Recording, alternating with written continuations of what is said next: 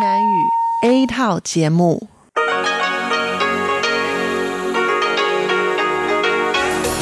Đây là Đài Phát thanh Quốc tế Đài Loan RTI.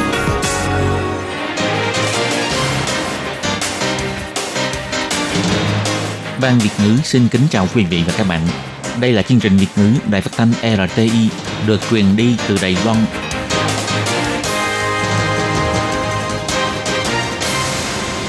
Các bạn thân mến, các bạn đang đón nghe chương trình của Ban Việt ngữ Đài tiếng nói RTI được truyền thanh từ Lài Loan. Hôm nay là thứ năm, ngày 2 tháng 1 năm 2020, tức nhằm ngày mùng 8 tháng Chạp năm kỷ hợi âm lịch. Chương trình của ngày hôm nay bao gồm các phần nội dung chính như sau. Mở đầu là phần tin tức thời sự Đài Loan, tiếp đến là chuyên đề Tiếng Hoa cho mỗi ngày, Hải đảo đáng yêu và cuối cùng là chuyên mục ca khúc xưa và nay. Và mở đầu là phần tin tức thời sự Lài Loan. Mở đầu là phần tin tức thời sự Lài Loan với các tin như sau. Trực thăng Hắc Ân phải hạ cánh bắt buộc. Tổng tham mưu trưởng Thẩm Nhất Minh không may thiệt mạng. Vũ Hán xuất hiện bệnh viêm phổi không rõ nguyên do. Thủ tướng yêu cầu các giới chức phải đưa ra biện pháp ứng phó. Bộ Ngoại giao nói Mỹ quan tâm vấn đề Lài Loan bị thâm nhập. Văn phòng đại diện của Lài Loan tại Mỹ thuyết minh luật chống thâm nhập. Trước ngày bầu cử, Viện Hành Chính khởi động tiểu ban ứng biển bầu cử 2020.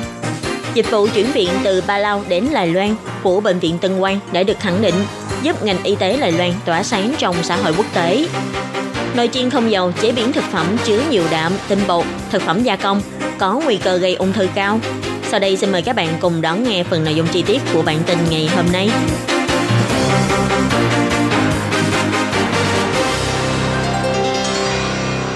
Sáng ngày 2 tháng 1, Bộ Quốc phòng cho hay đoàn người gồm 13 người, trong đó có ông Thẩm Nhất Minh, Tổng tham mưu trưởng đã đón máy bay trực thăng OH-60M lúc 7 giờ 50 sáng đến Đông Áo Lĩnh của Nghi Lan để thực hiện công tác thăm viếng ngày năm mới. Nhưng vì nguyên nhân chưa xác minh được, trực thăng đã phải hạ cánh bắt buộc tại khu vực vùng núi Ô Lai Tân Bắc. Sau đó, ông Nghiêm Đức Phát, Bộ trưởng Bộ Quốc phòng, đã lập tức những nhân viên chuyên án đến hiện trường để tìm kiếm cứu hộ khẩn cấp. Bộ Quốc phòng đã cho tổ chức họp báo để nói rõ về tình hình mới nhất. Tư lệnh không quân Hùng Hậu Cơ cho biết, vào lúc 8 giờ 7 phút sáng nay, ngày 2 tháng 1, điểm sáng của trực thăng biến mất. Nội dung cuộc hội đàm cuối cùng là báo cáo về thời tiết, có tầm nhìn tốt. Đến khoảng 2 giờ chiều ngày 2 tháng 1, ông Hùng Hậu Cơ đã thông báo tình hình tìm kiếm nhân viên. 13 nhân viên trên máy bay gồm Tổng tham mưu trưởng Thẩm Nhất Minh và 3 nhân viên tổ bay. Tổng cộng có 8 người không may thiệt mạng, 5 người may mắn sống sót.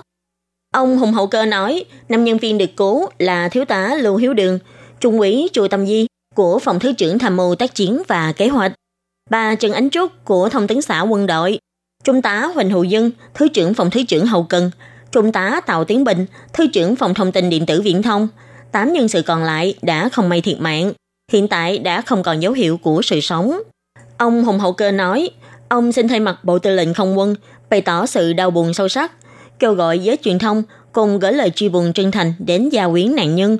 Các công tác an ủi và kiểm tra phi hành sẽ được thực hiện theo trình tự tác nghiệp tiêu chuẩn của không quân. Trung Quốc xuất hiện dịch bệnh viêm phổi không rõ nguyên nhân. Do đến nay, Trung Quốc vẫn chưa thông báo kết quả xét nghiệm về chủng loại viêm phổi và nguyên do truyền nhiễm. Ngày 2 tháng 1, trong cuộc họp viện hành chính, Thủ tướng Tô Trinh Sương đã có lệnh do Trung Quốc và Đài Loan qua lại rất mật thiết, Bộ Y tế Phúc Lợi nên lần lượt đưa ra các biện pháp kiểm dịch biên giới và tăng cường sàng lọc kiểm tra các du khách nhập cảnh Đài Loan đang bị sốt, quản lý nghiêm ngặt, nếu cần thiết thì cho thành lập trung tâm ứng biến. Ông Châu Hạo Chí, Giám đốc Sở Quản lý Dịch bệnh đã trả lời trong cuộc họp báo của Viện Hành Chính. Sau khi biết được thông tin vào rạng sáng ngày 31 tháng 12, đã xác nhận lại với phía Trung Quốc và được Trung Quốc trả lời là hiện có 27 ca bệnh viêm phổi, trong đó có 7 ca bệnh nặng, nhưng sau đó đã không có thêm thông tin. Ông cho hay, Bộ Y tế Phúc Lợi đã đề xuất vấn đề với Tổ chức Y tế Thế giới lúc WHO. Nếu có thêm thông tin nào, thì sẽ lập tức thông báo lại với người dân. Ông Chu Chí Hạo nói, 那我们在中午，好，十二月三十一号中午的时候，也联络世界卫生组织，好及一些的国家，那向他们 Trưa ngày 31 tháng 12, chúng tôi có liên lạc với Tổ chức Y tế Thế giới và một số quốc gia khác về vấn đề này. Tổ chức Y tế Thế giới đã đưa thông tin này về tiểu ban chuyên gia của họ. Một khi có đề nghị gì, họ sẽ thông báo lại cho chúng ta biết. Ông Chu Chí Hào nói, Trong một tuần có 12 chuyến bay thẳng từ Vũ Hán đến Đài Loan. Hiện tại đã phát động biện pháp kiểm dịch đối với người bị sốt khi nhập cảnh tại sân bay. Đến nay, chỉ phát hiện một em nhỏ có tình trạng bị sốt. Sau khi được bác sĩ chuẩn đoán, sẽ tiếp tục theo dõi. Ông Chu Chí Hậu nói, nếu thông tin dịch bệnh không đủ, Sở Quản lý Dịch bệnh sẽ trao đổi với Trung Quốc, hy vọng có thể cử người đến hiện trường để tìm hiểu. Bà Kolat Yokata, người phát ngôn của Viện Hành Chính nói, ngày 31 tháng 11, Phó Thủ tướng Trần Kỳ Mại đã triệu tập đại diện của Bộ Y tế Phúc Lợi, Bộ Nội chính, Sở Di dân, Ủy ban Trung Hoa Đại lục và Ủy ban Hải Dương vân vân đến thảo luận đối sách phải nắm bắt tình hình dịch bệnh trong thời gian sớm nhất. Nếu tình hình dịch bệnh tiếp tục lan tràn, sẽ phải liên hệ khẩn cấp và đưa ra biện pháp ứng phó thích hợp. Viện lập pháp đã thông qua lần 3 luật chống thâm nhập. Ngày 2 tháng 1, bà Âu Giang An, người phát ngôn của Bộ Ngoại giao, khi trả lời câu hỏi của truyền thông cho hay, sau khi thông qua lần 3 luật chống thâm nhập, sẽ thông báo đến các văn phòng đại diện của Đài Loan tại nước ngoài để nói rõ về tình hình liên quan khi thông qua đạo luật này, cũng như là tinh thần lập pháp của đạo luật này. Và đương nhiên, cũng sẽ có thông báo với văn phòng đại diện tại Mỹ. Bà Âu Giang An chỉ ra, trước đó, Mỹ rất quan tâm về tình hình bị thâm nhập của Đài Loan. Đài Loan và Mỹ cũng đã có nhiều cuộc trao đổi và hợp tác về các vấn đề liên quan như thông tin giả, vân vân. Bà Âu Giang An nói, phía Mỹ rất quan tâm tình hình bị thâm nhập của chúng ta. Luật chống thâm nhập thông qua cũng là một thắng lợi của nền dân chủ Đài Loan – đây cũng là một thành quả hợp tác của các cơ quan bộ ngành. Cho nên, về việc này, Bộ Ngoại giao sẽ thông báo cho các văn phòng đại diện tại nước ngoài, trong đó bao gồm văn phòng tại Mỹ, để thông báo với Mỹ. Ông Cao Thạc Thái, trưởng văn phòng đại diện tại Mỹ, khi trả lời phỏng vấn truyền thông về quan hệ Đài Loan và Mỹ trong buổi lễ chào cờ ngày 1 tháng 1 của kiều bào Đài Loan tại khu vực Washington đã cho hay, năm 2019, kỷ niệm 40 năm thông qua đạo luật quan hệ Đài Loan – và năm 2019 cũng là một năm có nhiều thành tựu cho quan hệ Đài Loan và Mỹ, có thể nói là giai đoạn tốt nhất cho quan hệ Đài Mỹ. Điều mà kỷ niệm 40 năm lập pháp luật quan hệ Đài Loan muốn nhấn mạnh là quan hệ đối tác bền vững giữa Đài Loan và Mỹ. Tương tác của song phương trong các lĩnh vực sẽ càng công khai, đa dạng và có chế độ hơn. Sẽ có nhiều kỳ vọng và đầy tự tin hơn trong mối quan hệ hợp tác giữa Đài Loan và Mỹ trong năm mới 2020. Vào ngày 11 tháng Giêng sắp tới, sẽ diễn ra cuộc bầu cử tổng thống, phó tổng thống lần thứ 15, bầu cử ủy viên lập pháp lần 10. Ngày 2 tháng 1, Viện Hành Chính đã khởi động tiểu ban ứng biến các sự kiện lớn trong cuộc bầu cử 2020 do ông Lý Mạnh Ngạn, thư ký trưởng Viện Hành Chính và ông La Bỉnh Thành, ủy viên chính vụ sẽ phụ trách công tác giám sát. Trong buổi họp ngày 2 tháng 1 của Viện Hành Chính, Thủ tướng Tô Trinh Sương cho hay, thời điểm bỏ phiếu và mở phiếu trong cuộc bầu cử cũng chính là thời gian mấu chốt để thử thách năng lực ứng biến của đội ngũ hành chính, phải duy trì an ninh quốc gia và ổn định xã hội để đảm bảo hiệu quả trong công việc tăng cường phòng chống và ứng biến đối phó với các sự kiện nghiêm trọng xảy ra trong thời gian bầu cử. Ông Tô Trinh Sương yêu cầu phải thành lập cơ chế thông báo và ứng biến cho tiểu ban ứng biến bầu cử và yêu cầu trung tâm ứng biến trung ương phải diễn tập trước với các tình huống có thể xảy ra. Ngày 11 tháng 1, sau khi bầu cử, lãnh đạo của các bộ ban ngành cũng phải nhanh chóng trở về cương vị làm việc của mình. Bà Colas Yokata, người phát ngôn của Viện Hành Chính truyền đạt lại. Thực ra, theo như thường lệ mỗi năm, các cơ quan bộ ngành trong những lần bầu cử lớn trước đây, nhất là các cán bộ quan trọng của Viện Hành Chính, cũng đều phải lập cơ chế ứng biến cho ngày bầu cử. Cho nên, lần này, Thủ tướng cũng có nhắc đến, sau khi bỏ phiếu xong, các bộ trưởng lãnh đạo của từng bộ, ban ngành cũng phải nhanh chóng quay về cương vị làm việc của mình để đưa ra các biện pháp ứng biến cho các tranh chấp trong công tác bầu cử, tình huống phát sinh tại hiện trường bỏ phiếu hoặc mở phiếu, hoặc những sự việc và tai nạn có thể xảy ra. Đây là cơ chế được định sẵn. Từ trước đến giờ, bầu cử đều được ứng biến như vậy. Bà Collab bày tỏ, các lãnh đạo và phó lãnh đạo của các cơ quan liên quan bầu cử như Bộ Nội chính, Ủy ban bầu cử Trung ương sẽ đến thực hiện nhiệm vụ cả ngày bầu cử. Còn đối với các cơ quan không có trực tiếp liên quan đến bầu cử, cũng phải lưu ý tình hình hoạt động trong ngày bầu cử.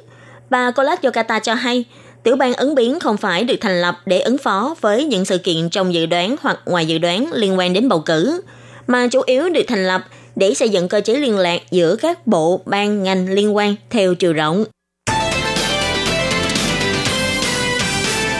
Ngày 2 tháng 1, trong buổi phát biểu sách mới của Bệnh viện Kỷ niệm Tân Quang, Ngô Hạ Sư, gọi tắt là Bệnh viện Tân Quang, đã chia sẻ những câu chuyện liên quan đến việc chuyển ca bệnh đến Đài Loan để điều trị. Ở Lai Loan đã có nhiều trường hợp thông qua thực lực y tế để hỗ trợ cho xã hội quốc tế. Bệnh viện Tân Quang thường xuyên cung cấp phục vụ y tế tại Ba Lao đã tổng hợp lại các ca bệnh trước đây tại Ba Lao để phát hành cuốn sách Người bảo vệ vượt biển, những câu chuyện về nghề y của Bệnh viện Tân Quang tại Ba Lao. Và đồng thời cũng là để kỷ niệm nhân dịp Ba Lao và Lài Loan xây dựng mối quan hệ ngoại giao được 20 năm. Để hỗ trợ cho lực lượng y tế của Ba Lao, từ năm 2003, Bệnh viện Tân Quang đã ký kết thỏa thuận hợp tác chuyển viện quốc tế, đưa bệnh nhân từ Ba Lao đến Đài Loan để điều trị. Như trường hợp của Phó Hậu lý trưởng Ca Lôi tại Bệnh viện Ba Lao. Trước đây, vì bà mắc bệnh viêm túi thừa đại tràng, nên bà đã đến Đài Loan để điều trị. Và câu chuyện của bà cũng một lần nữa cho thấy được thực lực của những bàn tay nhân ái trong đội ngũ y bác sĩ của Đài Loan. Bác sĩ điều trị của bà là ông Phương Diệu Lâm đã bày tỏ, hai bên hợp tác cũng như mối quan hệ giữa trung tâm y học và bệnh viện khu vực không những có thể vận dụng nguồn tài nguyên y tế một cách hữu hiệu, còn có thể giúp đỡ cho người bệnh một cách hữu hiệu nhất. Ông Phương Diệu Lâm nói, hiện nay chuyên cơ y tế rất tiện lợi, hơn nữa khoảng cách cũng không xa lắm. Nếu xét về mặt kinh tế, thì chuyển viện vẫn là lựa chọn tốt nhất. Nếu điều trị ở địa phương, ngoài phải có cơ sở hạ tầng, còn phải có đủ năng lực mềm. Nếu muốn đồng thời đầu tư cả hai, thì sẽ phải tốn rất nhiều chi phí. Ngoài ra, còn phải ngồi không đợi bệnh nhân đến khám. Nhưng nếu làm theo cách này, thì sẽ không cần phải đợi bệnh nhân. Ông Hồng Tử Nhân, Phó Viện trưởng Hành chính của Bệnh viện Tân Quang cho hay, từ sau khi khởi động thỏa thuận hợp đồng chuyển viện, Bệnh viện Tân Quang đã có hơn 3.300 bệnh nhân đến từ nước Ba Lau. Sự tin tưởng được tích lũy sau một thời gian dài hợp tác cũng giúp cho ngành y tế của Đài Loan được tỏa sáng trên trường quốc tế. Bệnh viện Tân Quang đã đưa tấm lòng nhân ái của các y bác sĩ đến các nước bàn giao, đồng thời xây dựng mô hình hợp tác y tế quốc tế thành công, không những mang lại lợi ích cho người dân, đồng thời cũng giúp tăng cường tình hữu nghị của hai nước. Gần đây, rất nhiều người dân vì thích ăn các món ăn chiên giòn nên đã mua nồi chiên không dầu về. Không những chế biến món ăn tiện lợi, cũng có thể hạn chế dùng dầu để chiên. Nhưng mọi người vẫn phải chú ý, nếu dùng nồi chiên không dầu chế biến các món ăn thì phải cẩn thận. Đối với thực phẩm có chứa dầu đạm và tinh bột, cũng như những thực phẩm gia công như gà miếng, thịt viên, thì dùng nồi chiên không dầu chế biến có khả năng sẽ có rủi ro gây bệnh ung thư. Chuyên gia dinh dưỡng nhắc nhở, khi sử dụng nồi chiên không dầu phải khống chế nhiệt độ dưới 180 độ C thì mới đảm bảo sản phẩm không bị sản sinh hợp chất acrylamine gây hại cho cơ thể. Chuyên gia dinh dưỡng Mạc Giả Đình nói, khi chế biến các thực phẩm chứa nhiều đạm ở nhiệt độ cao sẽ rất dễ sản sinh ra vật chất gây ung thư như hydrocarbon thơm đa vòng. Đối với thực phẩm có chứa tinh bột như khoai tây, khoai lang, dưới nhiệt độ cao cũng sẽ sản sinh hợp chất acrylamine. Còn đối với các thực phẩm gia công như gà miếng, thịt viên, nếu dùng nồi chiên không dầu để chiên và ăn thì cũng sẽ khiến cho cơ thể của chúng ta hấp thụ quá nhiều dầu mỡ. Nhiệt độ cao của nồi chiên không dầu còn phá hoại vitamin B, C trong các loại rau củ, khiến chúng mất đi chất dinh dưỡng. Cô Mạc Nhã Định cũng nói, nếu không để nhiệt độ cao quá 180 độ C thì cũng sẽ không dễ sản sinh các hợp chất gây bệnh ung thư. Chuyên gia dinh dưỡng cũng nhắc nhở mọi người, tuy dùng nồi chiên không dầu có thể giảm bớt lượng dầu dùng để nấu ăn, nhưng chúng ta cũng không nên ăn nhiều thực phẩm được chế biến qua nhiệt độ cao của nồi. Một tháng nhiều nhất là hai lần, nếu không chỉ e rằng sẽ có ảnh hưởng không tốt đến sức khỏe của chúng ta.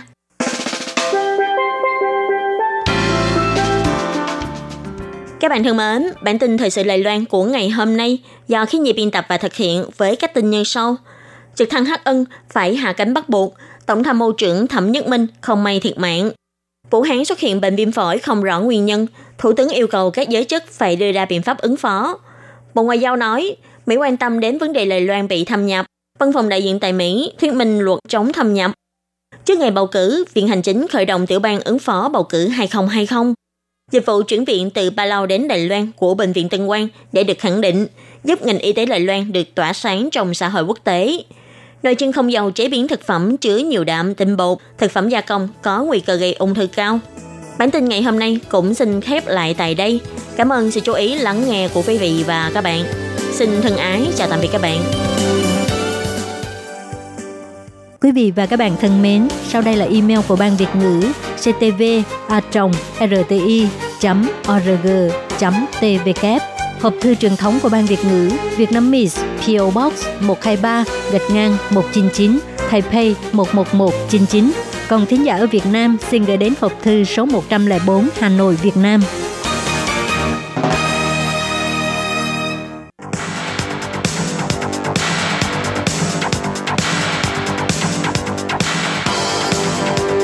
Đây là đài phát thanh quốc tế Đài Loan RTI, truyền thanh từ Đài Loan. Mời các bạn theo dõi bài chuyên đề hôm nay.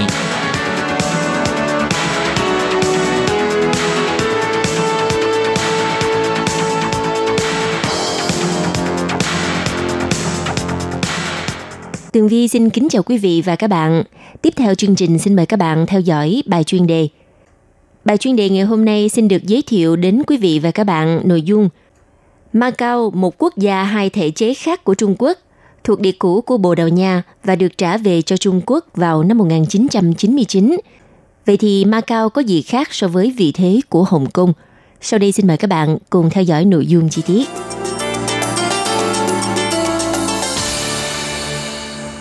Các bạn thân mến, Macau là thuộc địa cũ của Bồ Đào Nha và đã được trả về cho Trung Quốc vào năm 1999. Đặc khu hành chính này chỉ vỏn vẹn 31 km vuông và dùng mô hình chính trị như của Hồng Kông là một quốc gia hai thể chế. Điều này đảm bảo cho thành phố này một mức độ tự chủ cao trong 50 năm, với Bắc Kinh duy trì kiểm soát quốc phòng và đối ngoại. Tuy nhiên, trong những tháng vừa qua tại Hồng Kông đã xảy ra biết bao nhiêu cuộc biểu tình lớn phản đối dự luật dẫn độ và dự luật này nay đã bị hủy bỏ. Dự luật dẫn độ này vốn sẽ cho phép dẫn độ các nghi phạm từ Hồng Kông, Macau và Đài Loan sang xét xử ở Trung Quốc đại lục. Trong khi hàng triệu người xuống đường biểu tình ở Hồng Kông, chính phủ Trung Quốc đã đưa ra lời khen ngợi những người yêu nước của Macau vì đã gìn giữ hòa bình và trở thành hình mẫu của mô hình một quốc gia hai thể chế. Thưa các bạn, sau đây chúng ta hãy cùng nhìn lại những diễn biến lịch sử quan trọng của Macau. Macau là một thành phố cảng nhỏ nằm ở bờ Nam Trung Quốc, phía nam Quảng Châu và chỉ cách Hồng Kông khoảng 65 km. Thành phố này được cho Bồ Đào Nha thuê vào năm 1557 và chính thức trở thành thuộc địa của Bồ Đào Nha vào năm 1887. Cho tới năm 1987, Bồ Đào Nha và Trung Quốc đã ký kết tuyên bố chung rằng Macau sẽ được trả về cho Trung Quốc vào ngày 20 tháng 12 năm 1999. Thế rồi dưới mô hình một quốc gia hai thể chế, Macau có chính phủ, có luật pháp và hệ thống tài chính riêng, và nó cũng có đồng tiền địa phương riêng gọi là Bataka. Đồng thời có các luật địa phương riêng bao gồm luật dành cho cờ bạc hợp pháp. Đây cũng là vốn đóng góp lớn cho nền kinh tế của Macau. Đặc khu trưởng lãnh đạo Macau được bầu lên bởi một ủy ban gồm 400 thành viên do Bắc Kinh lựa chọn, gồm các chính trị gia và các doanh nhân. Dân thường không có tiếng nói trực tiếp trong việc bổ nhiệm đặc khu trưởng giống như với Hồng Kông. Với dân số chỉ hơn 600.000 người nhưng GDP bình quân đầu người của Macau cao hàng thứ ba trên thế giới, chỉ sau Luxembourg và Switzerland. Vào năm 2018, chính phủ Macau đã trao 10.000 Bataka, khoảng tầm 1.240 đô la Mỹ, cho các công dân thường trú như một phần của chương trình chia sẻ thịnh vượng. Theo Giám đốc Viện Trung Quốc SOAS ở London, ngài Steve Sang nói, người Trung Quốc mở cửa Macau cho ngành công nghiệp cờ bạc khổng lồ của Mỹ và biến Macau trở thành trung tâm cờ bạc quốc tế và đã mở rộng nền kinh tế một cách phi thường. Macau trước đây là một người hàng xóm nghèo của Hồng Kông, nhưng nay thì đang có GDP bình quân đầu người cao hơn hẳn so với Hồng Kông. Gần một nửa dân số Macau là người di cư từ Trung Quốc đại lục, vì thế bạn có thể nhìn từ quan điểm của chính phủ Trung Quốc rằng Macau là một hình mẫu cho mô hình một quốc gia hai hệ thống. Một điều khác biệt nữa rằng các cuộc biểu tình ở Hồng Kông không hề lan sang Macau, trong khi Hồng Kông hỗn loạn vì những cuộc biểu tình liên tiếp, nhưng Macau thì gần như hoàn toàn yên lặng. Một nhà hoạt động và cựu chủ tịch của Hiệp hội Macau mới, ông Jason Chao, cũng là một đảng ủng hộ dân chủ, đã chia sẻ với các hãng thông tấn rằng bất đồng chính kiến không tồn tại ở Macau. Khác biệt chính giữa Hồng Kông và Macau là mong muốn tự trị. Người Hồng Kông muốn tự trị, tự do và các quyền cơ bản và họ đang đấu tranh cho điều đó. Điều này không áp dụng cho Macau. Đa số người dân Macau ủng hộ chính phủ Trung Quốc. Họ có cuộc sống thoải mái, điều này khiến cho phong trào nhân quyền và dân chủ trở nên rất khó khăn ở Macau. Ông Chao cũng nói rằng một số người phản đối chính phủ Macau, nhưng những người này muốn Bắc Kinh tham gia để mà giúp giải quyết tranh chấp của họ. Ông Chao cho biết thêm, đại đa số dân Macau không ủng hộ biểu tình ở Hồng Kông và cũng không có cảm tình với người dân Hồng Kông. Các bạn thân mến, bài chuyên đề ngày hôm nay xin được tạm dừng tại đây. Cảm ơn sự chú ý đón nghe của các bạn.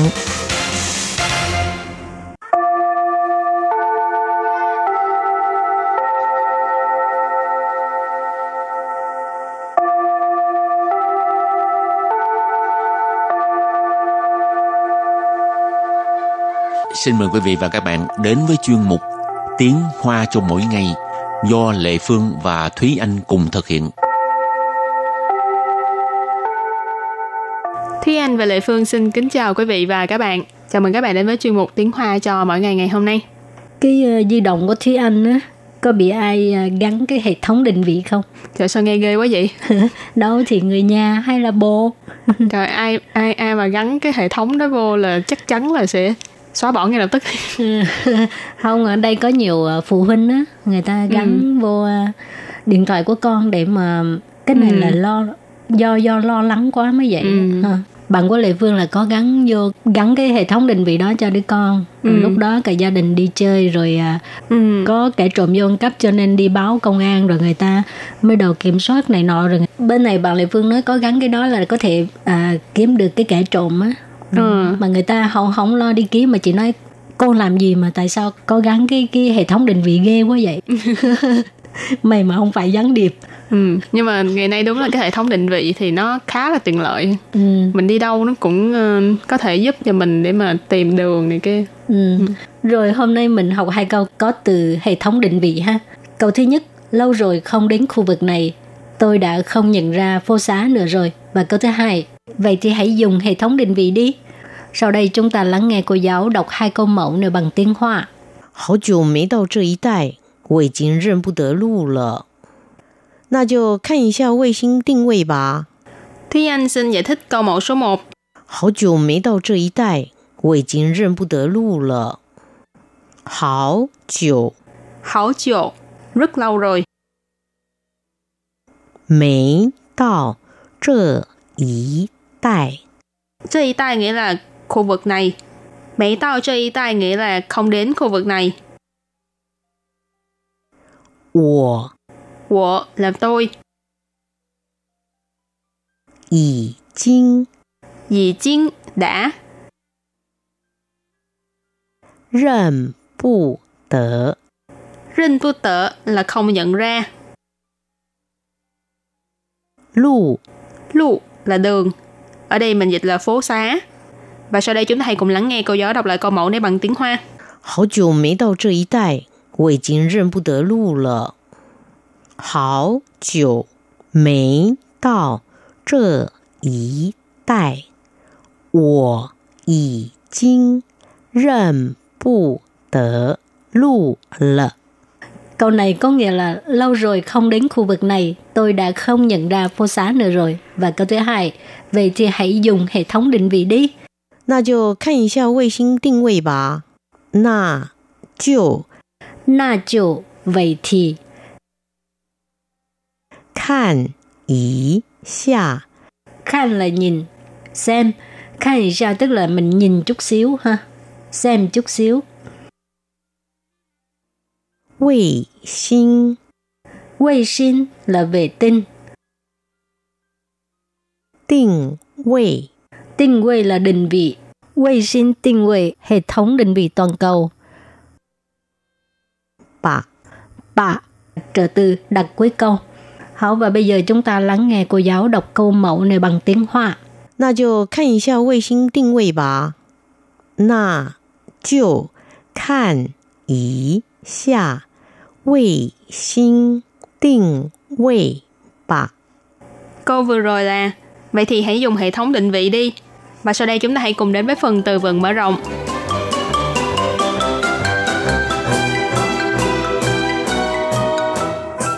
迷路，迷路， Mỹ lụ nghĩa là lạc đường. 找路，找路， Trào lụ có nghĩa là tìm đường. Tài lụ Tài lụ Tài lụ nghĩa là dẫn đường. Sổ mệnh sổ lụ Sổ mệnh sổ lụ Sổ mệnh sổ lụ có nghĩa là quen đường quen lối. À, ý nghĩa của thành ngữ này á, tức là kinh nghiệm già dặn ha. Và sau đây chúng ta hãy cùng đặt câu cho các từ vựng mở rộng. Câu đầu tiên sẽ đặt câu cho hai từ mỹ lụ nghĩa là lạc đường và tai lụ nghĩa là dẫn đường. Ta常常迷路，却总是喜欢给别人带路。他常常迷路，却总是喜欢给别人带路. Câu này có nghĩa là anh ta thường xuyên lạc đường, nhưng lại rất thích dẫn đường cho người khác.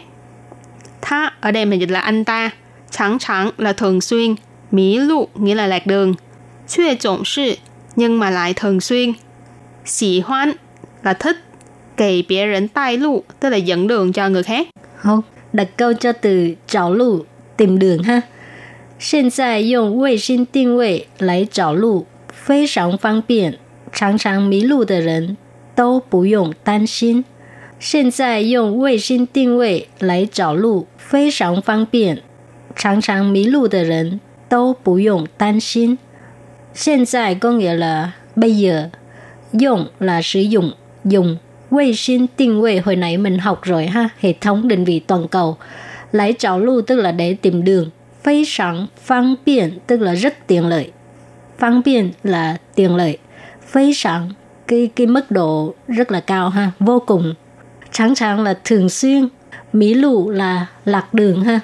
Chẳng chẳng mỹ lụ tới 人 tức là người thường xuyên bị lạc đường, Đâu bù dùng tan xin là khỏi cần phải lo lắng. Bù dùng tan xin là không cần lo lắng, khỏi cần lo lắng. Và đặt câu cho từ cuối cùng là sổ mệnh sổ lụ, nghĩa là quen đường quen lối, hoặc có một nghĩa khác nghĩa là kinh nghiệm dày dạn. Nì bie tan xin, 我在电器买卖这方面熟门熟路，不会让你吃亏的。你别担心，我在电器买卖这方面熟门熟路， 不会让你吃亏的. Câu này có nghĩa là bạn yên tâm, tôi rất có kinh nghiệm trong việc buôn bán điện máy, sẽ không làm cho bạn bị thiệt thòi đâu. Nì bie tan xin, bạn đừng lo lắng. Điện chi nghĩa là điện máy, mải mại là buôn bán, 这方面 nghĩa là phương diện này. Cho nên 我在电器买卖这方面 nghĩa là trong phương diện buôn bán điện máy. Sổ mệnh sổ lu. Nãy mình có nói sổ mệnh sổ lu cũng có mang ý nghĩa là dày dạn kinh nghiệm.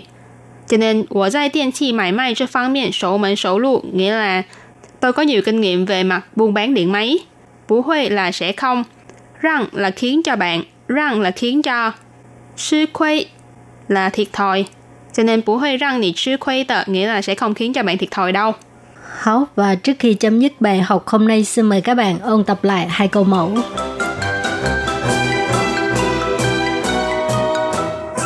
好久没到这一带， 我已经认不得路了。好久 Hảo chiều, rất lâu rồi. 没到这一带， Mỹ tao cho y tai nghĩa là không đến khu vực này. 我 Wo là tôi. 已经 Dì Jin đã 认不得 Rinh tu tợ là không nhận ra. 路 Lu là đường. Ở đây mình dịch là phố xá. Và sau đây chúng ta hãy cùng lắng nghe cô giáo đọc lại câu mẫu này bằng tiếng Hoa. 好久没到这一带，我已经认不得路了。 Câu này có nghĩa là lâu rồi không đến khu vực này, tôi đã không nhận ra phố xá nữa rồi. Và câu thứ hai, vậy thì hãy dùng hệ thống định vị đi. 那就看一下卫星定位吧。那就 Na就 vậy thì 看一下 Khan là nhìn, xem. Khan thì sao tức là mình nhìn chút xíu ha. Xem chút xíu.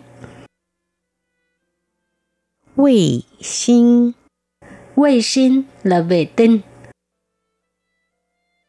定位 Tinh vị là định vị. Vệ sinh tinh vị, hệ thống định vị toàn cầu. 吧。 Bạ, trợ từ đặt cuối câu. Hảo và bây giờ chúng ta lắng nghe cô giáo đọc câu mẫu này bằng tiếng Hoa. 那就看一下卫星定位吧。 Câu vừa rồi là Vậy thì hãy dùng hệ thống định vị đi. Hầu, các bạn thân mến, bài học hôm nay đến đây xin tạm chấm dứt. Cảm ơn các bạn đã đón nghe. Bye bye. Bye bye.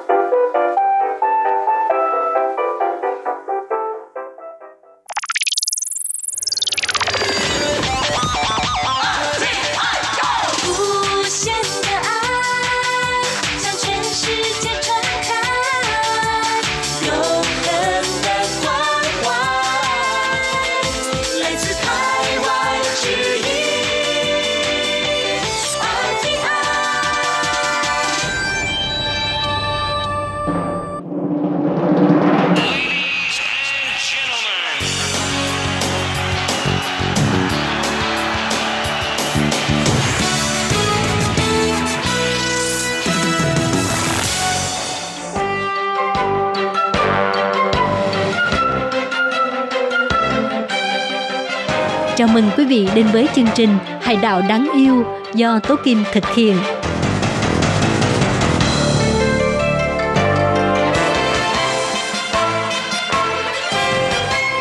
Hello, Tố Kim xin kính chào các bạn. Hoan nghênh các bạn đã đến với chương mục Hải đảo đáng yêu. Các bạn thân mến, trong chương mục Hải đảo đáng yêu, chúng ta hãy cùng nhau khám phá Đài Loan xinh đẹp nhé. Trong tập đầu tiên của chương mục này thì Tố Kim muốn giới thiệu với các bạn về vị trí địa lý của Đài Loan, hình dạng bản đồ Đài Loan như thế nào, dân số, diện tích, Đài Loan có những sắc tộc nào, nền văn hóa của Đài Loan đa dạng ra sao, vân vân và vân vân. Về sau đây Tố Kim xin mời các bạn cùng đón nghe nội dung chi tiết của chương mục ngày hôm nay nhé.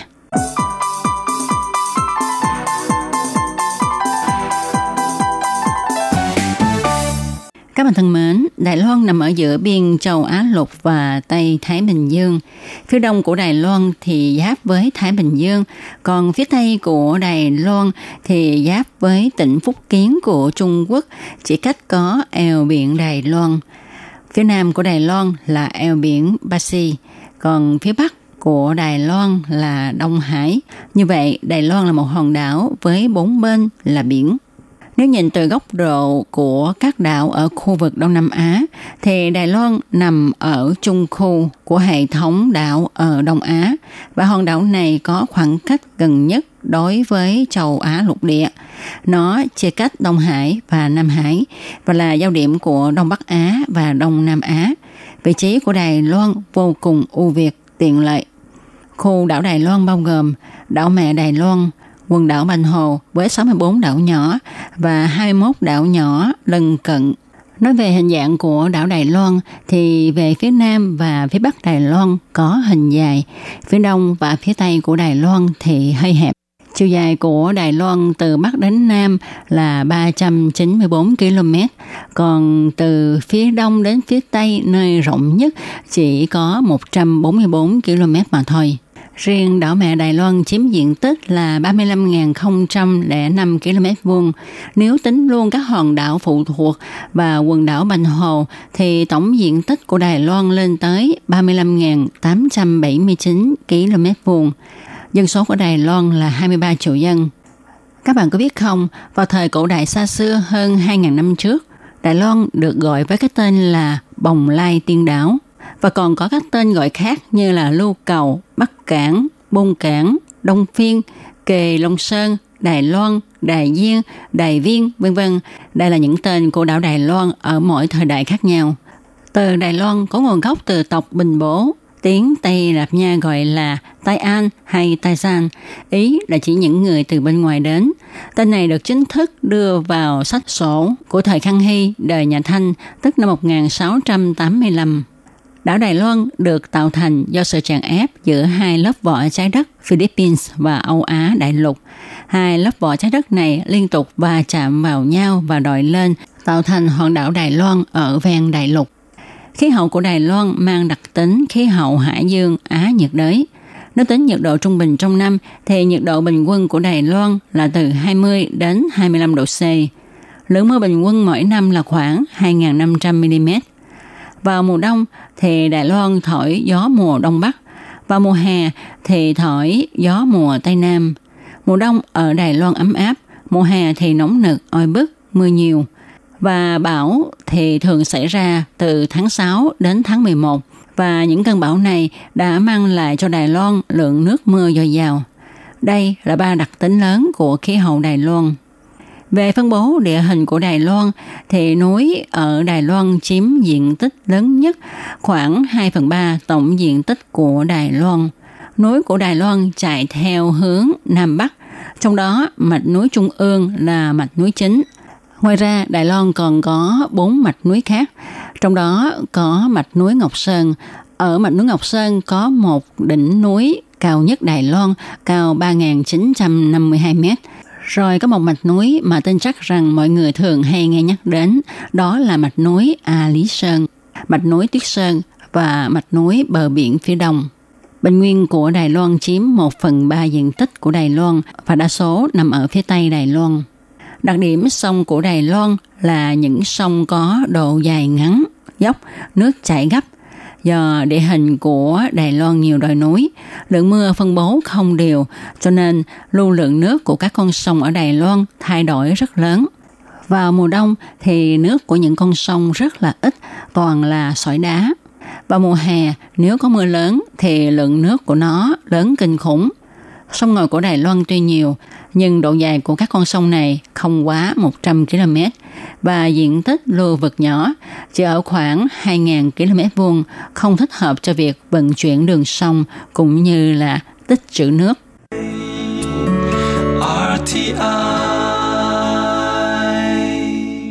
Để tìm hiểu lịch sử Đài Loan, chúng ta có thể đi ngược về 7.000 năm trước.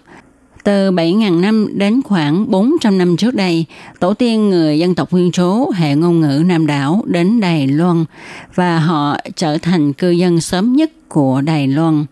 Trước thế kỷ thứ 17, người Hà Lan tiến vào đóng quân ở An Bình, hiện nay là Đài Nam. Người Hà Lan thành lập căn cứ điểm ở đây và lịch sử đa dân tộc của Đài Loan đã được bắt đầu – Người Hà Lan thống trị Đài Loan 38 năm, trong khi đó ở phía bắc Đài Loan lại bị người Tây Ban Nha thống trị 16 năm. Đến năm 1662, Trịnh thành công đánh đuổi người Hà Lan, kiến lập chính quyền của người Hán đầu tiên trong lịch sử của Đài Loan. Và họ Trịnh sau ba đời thống trị Đài Loan khoảng 22 năm đã có những cống hiến to lớn trong việc phát triển Đài Loan. Công cuộc khai phá toàn đảo Đài Loan được hoàn thành vào triều nhà Thanh. Triều đình nhà Thanh trong khoảng hơn 200 năm thống trị Đài Loan đã không ngừng mở rộng diện tích đất canh tác, xây dựng học đường mà còn xây dựng tuyến đường sắt và công lộ. Vào năm 1895, sau chiến tranh giáp ngọ Trung Nhật, triều đình nhà Thanh chiến bại, ký điều ước Mã Quan cắt Đài Loan cho Nhật Bản. Từ đó, người Nhật thống trị Đài Loan nửa thế kỷ, tức 50 năm. Trong thời kỳ Nhật chiếm đóng Đài Loan, người Nhật ở Đài Loan đã xây dựng các phương tiện giao thông vận chuyển, đã thông được sự ngăn cách do giao thông lạc hậu và do sự cách ngăn của các con sông, con suối gây ra, xúc tiến liên kết giao thông toàn đảo Đài Loan và nó cũng làm nảy sinh ý nghĩ xây dựng đường giao thông xuyên suốt Đài Loan. Đến năm 1945, chiến tranh thế giới lần thứ hai kết thúc, Đài Loan thoát khỏi sự thống trị của Nhật Bản, quay về với Trung Quốc Đến năm 1949, chính phủ quốc dân đảng rút lui về Đài Loan sau khi bị đảng Cộng sản Trung Quốc đánh bại. Lịch sử của Đài Loan lại biến đổi, từ ách thống trị của thực dân chuyển thành chính phủ dân chủ. Hơn 60 năm qua, Đài Loan tận lực xây dựng kinh tế và đã thành công chuyển đổi từ nền kinh tế nông thôn lạc hậu chuyển thành một quốc gia công nghiệp hóa, tạo nên kỳ tích kinh tế làm cho cả thế giới phải ngưỡng mộ và sự phát triển nhanh chóng của ngành điện tử và công nghệ thông tin đã làm cho Đài Loan có một chỗ đứng quan trọng trên toàn cầu. Đối mặt với những thử thách trên thế giới, hiện nay Đài Loan ngoài việc thúc đẩy kinh tế trí tuệ ra, Đài Loan còn tiếp tục phát triển ngành sản xuất khoa học kỹ thuật cao cấp tận dụng tài nguyên của đất nước, phát huy nền văn hóa đặc sắc của địa phương, càng tích cực xây dựng Đài Loan trở thành hòn đảo Sidip màu xanh. Đài Loan tuy là một hòn đảo nhỏ bé, nhưng do bối cảnh lịch sử đã dung hợp nhiều nền văn hóa khác nhau như các nền văn hóa của dân tộc Nam đảo, nền văn hóa Tây Ban Nha, nền văn hóa Bồ Đào Nha, văn hóa Hà Lan, văn hóa Nhật Bản, nền văn hóa dân tộc Hán, kết hợp với các nền văn hóa của các tân di dân đang sinh sống làm việc ở Đài Loan khiến cho nền văn hóa của Đài Loan trở thành một nền văn hóa đặc biệt có sức sống, một nền văn hóa hướng tới thế giới đa dạng, phong phú. Các bạn thân mến, các bạn vừa đón nghe chung mục Hải đảo đáng yêu do Tố Kim biên soạn và thực hiện. Tố Kim xin chân thành cảm ơn sự chú ý theo dõi của các bạn. Thân chào tạm biệt các bạn. Bye bye.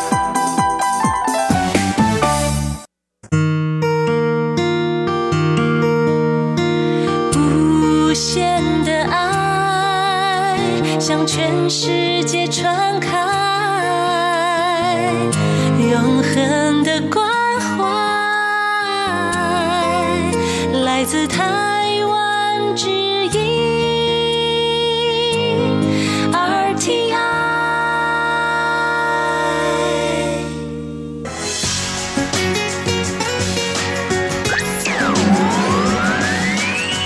Vị đang đón nghe chương trình Việt ngữ Đài RTI truyền thanh từ Đài Loan.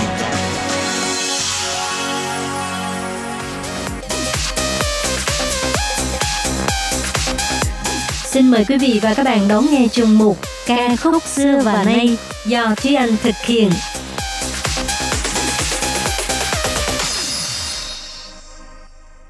Thúy Anh xin kính chào quý vị và các bạn. Chào mừng các bạn đến với chuyên mục Ca khúc xưa và nay.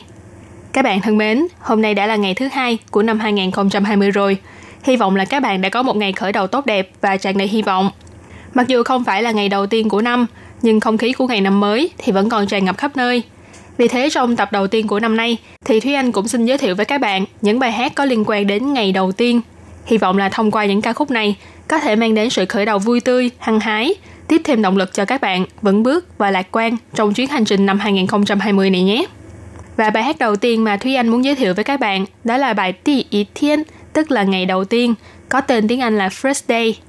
Đây là bài hát khá là nổi tiếng trong album thứ 9 A Perfect Day của ca sĩ người Singapore Tôn Yến Tư, được chính thức phát hành vào ngày 7 tháng 10 năm 2005. Tôn Yến Tư là một cái tên khá là quen thuộc đối với những ai yêu thích nhạc hoa ngữ, bởi vì có thể nói là cô ca sĩ này đã thuộc đẳng cấp thiên hậu.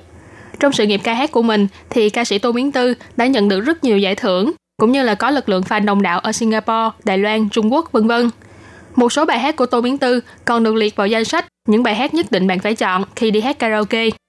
Trong album A Perfect Day có tổng cộng là 10 bài hát, trong đó bài hát ngày đầu tiên First Day là tác phẩm hợp tác với hai nhóm nhạc là FIR và Mayday. Và điều thú vị là nếu lấy tên của nhóm FIR ghép với tên tiếng Anh của Tô Miến Tư cộng với chữ Day trong tên của nhóm Mayday thì sẽ ra được cụm từ First Day, cũng tức là tên tiếng Anh của bài hát này. Giai điệu vui tươi sôi động, lời bài hát dễ nhớ, cùng giọng hát đầy sức sống đã khiến cho bài hát này trở thành một trong những tác phẩm kinh điển của Tô Miến Tư. Trong phần điệp khúc thì lời bài hát có viết rằng bạn nói rằng sống trong ngày mai, sống trong sự mong đợi, chỉ bằng hôm nay sống thật tự tại. Tôi nói tôi hiểu rồi, như vậy có nhanh quá không? Ngày đầu tiên của tương lai đang mở ra. Ngày đầu tiên tôi tồn tại. Lần đầu tiên hít thở sảng khoái. Đôi chân đứng trên mặt đất vì có bạn và cảm giác chân thực hơn. Ngày đầu tiên tôi tồn tại. Lần đầu tiên có thể bay lên trời. Tình yêu là phép màu màu sắc thuần khiết của ngày đầu tiên, vĩnh viễn luôn sáng lạng đến thế. Và bây giờ chúng ta hãy cùng lắng nghe bài hát Ti Y Thiên First Day này nhé.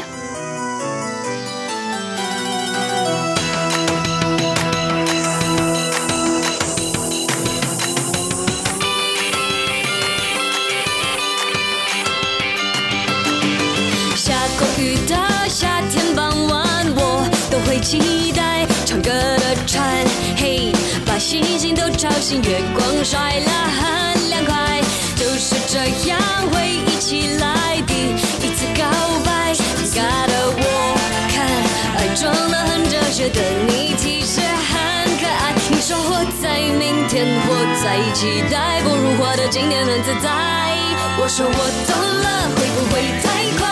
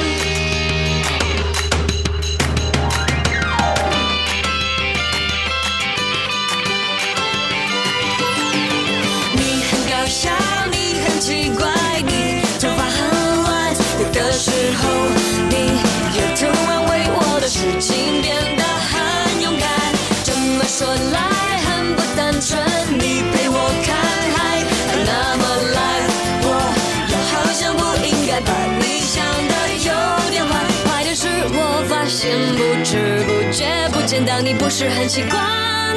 你的眼神里好像也期待，期待不一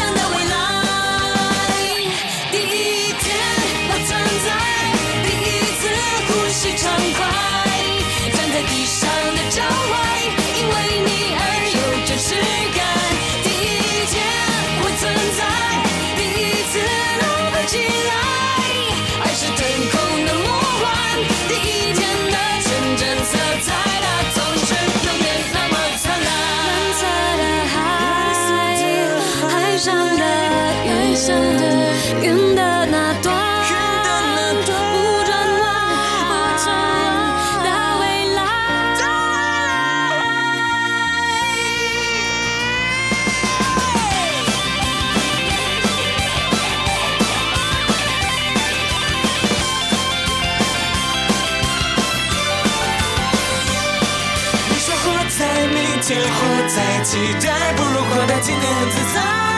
我说我懂了，会不会太快？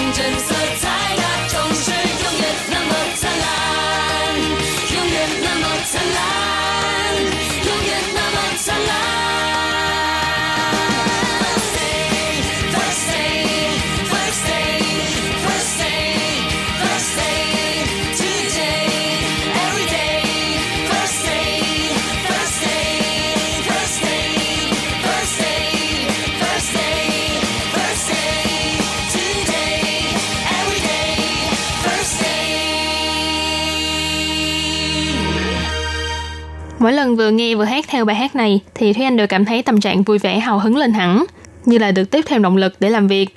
Và do đây là bài hát được hợp tác giữa ca sĩ Tô Miến Tư và hai nhóm nhạc là nhóm nhạc FIR và nhóm nhạc Mayday.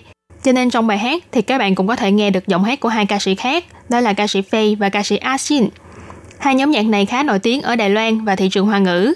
Trong đó nhóm Mayday, hay còn gọi là Ngũ Nguyệt Thiên, Ủ Yue Thiên, là ban nhạc rock được thành lập từ năm 1997 và đã chính thức ra mắt vào năm 1999. Ban nhạc có rất nhiều bài hát, có thể nói là đại diện cho thanh xuân của nhiều người trong thế hệ 8X và 9X. Album đầu tiên của Mayday được phát hành vào ngày 7 tháng 7 năm 1999, mang tên là phân khoảng sư chia World Crazy, tức là Thế giới điên cuồng. Đây cũng là album được xem như là đánh dấu cho sự trỗi dậy cho những ban nhạc underground, hay còn gọi là những ban nhạc ngầm. Giữa Tô Miến Tư và ban nhạc Mayday có mối giao tình sâu đậm lâu năm. Ngoài ca khúc First Day ra, thì hai bên còn cùng hợp tác trong bài hát Quảng Sự Miên. Hay trong live show của Tô Miến Tư trước đây, thì cũng đã từng mời ca sĩ Asin làm khách mời. Năm 2019 là kỷ niệm 20 năm ngày ra mắt của nhóm nhạc Mayday và live show Mayday 2019 Just Rocket của Mayday kéo dài 11 ngày tại sân vận động thành phố Đào Viên, cũng được tổ chức từ ngày 21 tháng 12 năm 2019 vừa qua. Trong buổi live show này, thì Tô Miến Tư đã bất ngờ xuất hiện và cùng trình diễn hai bài hát, đó là Quên Rượu và Ti Ý Thiên. Được biết đây là lần đầu tiên Tô Miến Tư nhận làm khách mời cho live show của Mayday và hai bên đã có nhiều thảo luận qua lại từ vấn đề âm nhạc cho đến phục trang, hiệu ứng sân khấu vân vân. Không chỉ khiến cho khán giả bất ngờ với sự xuất hiện của mình, Tô Miến Tư còn mang đến màn trình diễn vô cùng đặc sắc và đáng nhớ. Bài hát First Day sôi động đã luôn tiếp thêm động lực cho người nghe khi nói về ngày đầu tiên. Bất kể là ngày đầu tiên của năm, ngày đầu tiên làm việc, ngày đầu tiên đi học hay là ngày đầu tiên của bất cứ việc gì, chỉ cần bạn bắt đầu thực hiện một việc gì đó thì ấn tượng về ngày đầu tiên sẽ mãi mãi đi theo bạn đến tương lai. Ngày đầu tiên tượng trưng cho việc mở sang trang mới cho cuộc đời và đôi lúc nó cũng được xem là ngày tuyệt vời nhất trong cuộc đời. Đối với bạn thì ngày tuyệt vời nhất trong đời là gì? Có phải là ngày khiến cho bạn nhớ mãi từng phút từng giây về nó? Hay là ngày khiến cho bạn cảm thấy hơi nuối tiếc vì quá ngắn ngủi và không thể quay trở lại? Hoặc có lẽ bạn cảm thấy rằng cho đến hiện tại thì vẫn chưa có ngày nào là ngày tuyệt vời nhất trong đời bạn. Ban nhạc Mayday có một bài hát mang tên là Suy Hạo Tờ Ý Thiên, tên tiếng Anh là Best Day of My Life. Trong lời bài hát thì đã hỏi rằng hãy nhắm mắt lại và tự hỏi bản thân mình trong vô vàng những ngày tháng bình thường đã qua, chọn ra một ngày tuyệt vời nhất trong đời bạn. Vĩ đại hay nhỏ bé, vĩnh hằng hay khoảnh khắc, những luyến tiếc của nhân gian đều tương đối với nhau. Bạn hoài niệm ngày hôm qua hay kỳ vọng vào ngày mai, hay là bất kỳ một ngày tuyệt vời nhất nào mà bạn còn hít thở, còn tồn tại như hôm nay. Cho dù bạn chọn ngày nào làm ngày tuyệt vời nhất trong đời bạn, thì có lẽ điều quan trọng nhất vẫn là phải biết trân trọng và sống trọn vẹn ngày hôm nay. Bài hát Suy Hào Tới Ý Thiên là một bài hát nằm trong album thứ 9 của ban nhạc Mayday, được phát hành vào ngày 21 tháng 7 năm 2016. Trong đó bài hát Suy Hào Tới Ý Thiên, tức là ngày tuyệt vời nhất trong đời, cũng được chọn làm bài hát đếm ngược tại lễ khai mạc Đại hội Thể thao Sinh viên Quốc tế năm 2019 tại Đài Bắc.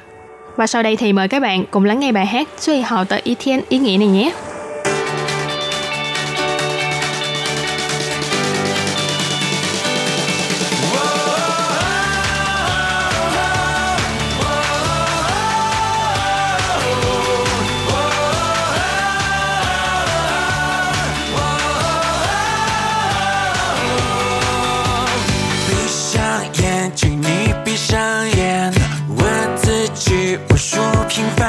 子里面，选出你生命中最好的那一天。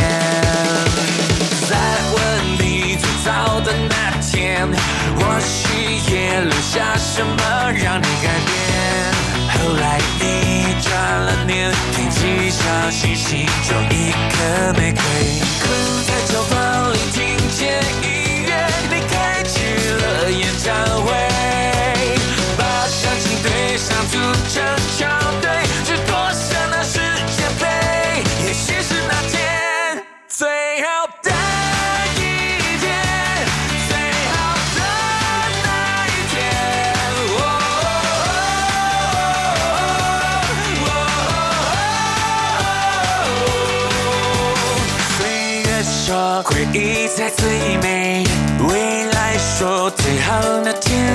天还没上眼。你说太难挑选，人生三万多天。地球说你活了百年，不过是历史角落转眼瞬间。你的名字可是打喷嚏就都全会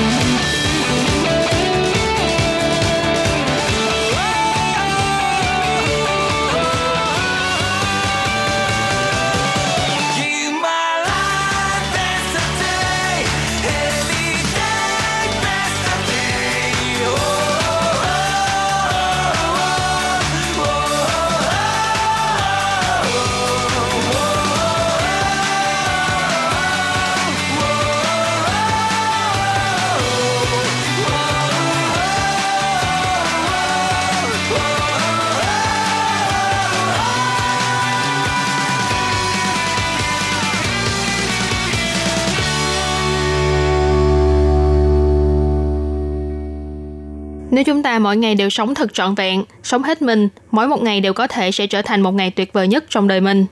Và có lẽ trong tương lai sẽ còn rất nhiều ngày tuyệt vời nhất trong đời đang chờ đợi chúng ta. Vì thế để có thể đến được ngày mai, đến được tương lai, chúng ta phải sống thật tốt trong hôm nay để vun đắp, tích lũy càng nhiều điều tốt đẹp, tạo dựng nên một ngày mai tuyệt vời nhất. Và bài hát cuối cùng của ngày hôm nay mà Thúy Anh muốn giới thiệu với các bạn đó chính là bài hát mang tên Chỉ Trấn, nghĩa là khởi hành. Đây là bài hát của ca sĩ người Mỹ gốc Đài Phạm Vĩ Kỳ, Phan Huệ Chí. Bài hát này nằm trong album Chân San Mỹ, Chân Thiện Mỹ, được phát hành vào năm 2003. là album thứ ba của cô ca sĩ, kiêm diễn viên và người dẫn chương trình này. Phạm Vĩ Kỳ là một người theo đạo cơ đốc và nổi tiếng là một con chiên ngoan đạo, đặt niềm tin vào Chúa và vào những giá trị như tình yêu, chân thiện mỹ vân vân. Trong lời bài hát Chỉ Trấn có viết rằng, mỗi một ngày đều có một vài việc sẽ xảy ra. Mỗi một con đường đều sẽ là chuyến hành trình sắp mở ra. Mỗi một trái tim đều có những mảng mà ta đáng mong đợi. Mỗi một con người đều có khả năng yêu một người khác. Muốn yêu thì không được sợ bị tổn thương, không ai là hoàn chỉnh. Nhưng nếu có người để tin tưởng thì sẽ tìm được vĩnh hằng. Muốn đến được ngày mai thì phải khởi hành từ hôm nay. Chỉ có người mới có thể hướng con đến hành trình đi đến tương lai. Lời bài hát như muốn nhắn nhủ với người nghe rằng hãy trân trọng hiện tại và để có được ngày mai tốt đẹp hơn thì chúng ta phải bắt đầu hành trình ngay từ hôm nay, ngay từ bây giờ. Hy vọng là khi nghe bài hát này, các bạn sẽ cảm thấy vui vẻ và lạc quan hơn và có thêm động lực để thúc đẩy bản thân mình vững bước để bước vào tương lai tươi đẹp. Và các bạn thân mến, chuyên mục ca khúc xưa và nay với chủ đề là ngày đầu tiên cũng xin tạm khép lại tại đây. Cảm ơn quý vị và các bạn đã chú ý quan tâm theo dõi. Và nhân ngày đầu năm mới 2020, chúc các bạn có được một năm mới vui vẻ, lạc quan, luôn có niềm tin vào bản thân và vững bước bước vào thập kỷ mới. Sống trọn vẹn mỗi ngày để có những ngày tuyệt vời nhất của đời mình các bạn nhé. Thúy Anh xin gặp lại các bạn trong chuyên mục của tuần sau cũng vào giờ này. Bye bye!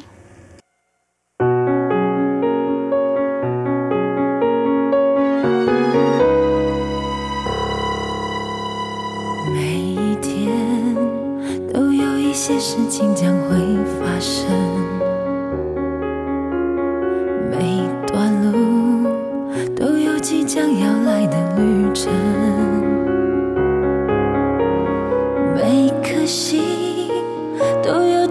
期待的成分，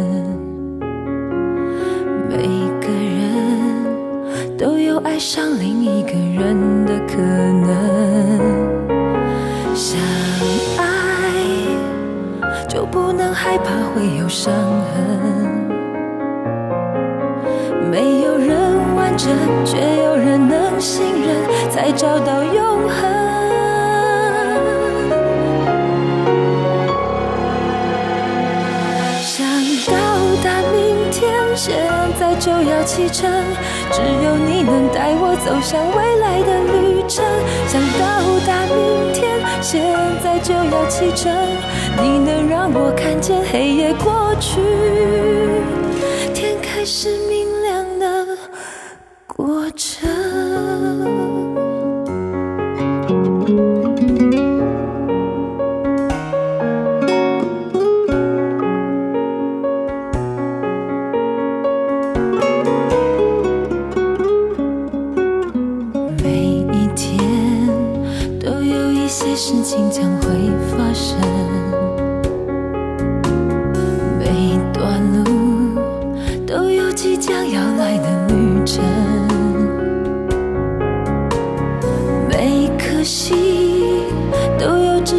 期待的成分。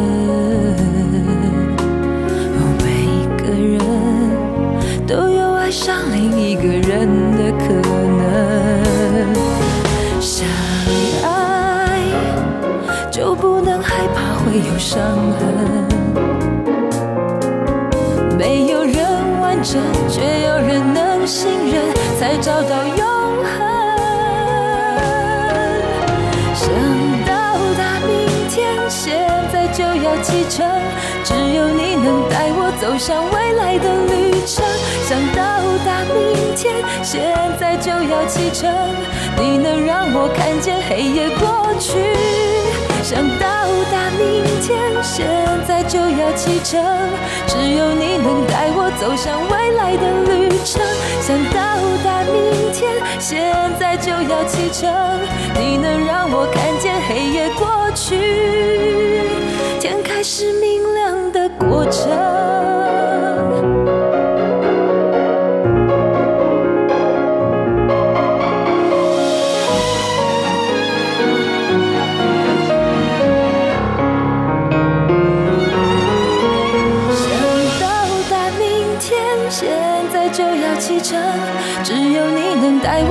向未来的旅程。想到达明天，现在就要启程，你能让我看见黑夜过去。想到达明天，现在就要启程，只有你能带我走向未来的路。